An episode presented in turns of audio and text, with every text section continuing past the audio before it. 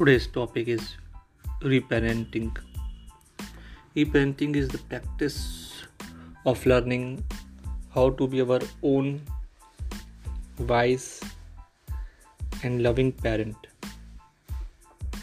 Many of us don't know how to meet our needs, how to set boundaries, how to regulate our own emotions if we did not learn this is childhood, we become adults who enter dysfunctional relationship dynamics with low self worth. A core belief that something is wrong with us, who feel disconnected or confused about who we actually are. Reparenting allow us to begin the unlearn the conditioning from our childhood. Like it's a programming from our childhood. So reparenting will help us to make new choices in alignment with who we actually are.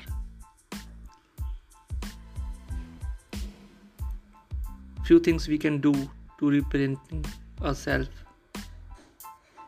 First Speak to yourself as a wise, loving parent. We speak to ourselves the way we were spoken to as children. Many of us were criticized unconsciously, shamed, or talked out of our feelings. Speaking to ourselves in a loving way sounds like it's okay to feel this way. I understand why you are afraid you are doing the best you can. So speak to yourself as a wise, loving parent. Second thing we can do is rest. Many of us were only loved if we performed or accomplished, which sent us the message that we must earn love. Rest is a loving act to be like rest is a act to the mind plus body that when intentionally practiced, restores us to spaces of space, creativity, and self escape. So, we should not take this as a earning thing. Self acceptance is must. Third, we can do for reparenting a self is play. Our inner child knows how to be spontaneous. Play. Yet many of us are disconnected from this natural state because we grew up in homes with parent figures in survival mode. Play is a practice of doing something just for you. That is not judging or measured. Thus, it brings joy so third thing you can do for parenting reparenting yourself is play. Play like a kid with no boundaries.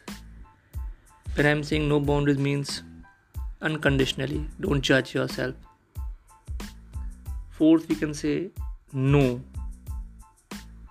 No means like when children intuitive like how and when to say no. Well meaning Parent figures often instruct us to deny our own limits in order to be seen as good or polite. Means we should not do or say anything to please someone or to look good or polite. Because when we do this, this begins an adult cycle of people pleasing. Saying no is an act of self respect that allows us more energy for things that serve our highest self. So learn to say no and stop pleasing people. Reparent yourself. All the very best for your future. Change your life. It's a good time. Start something new. All the best.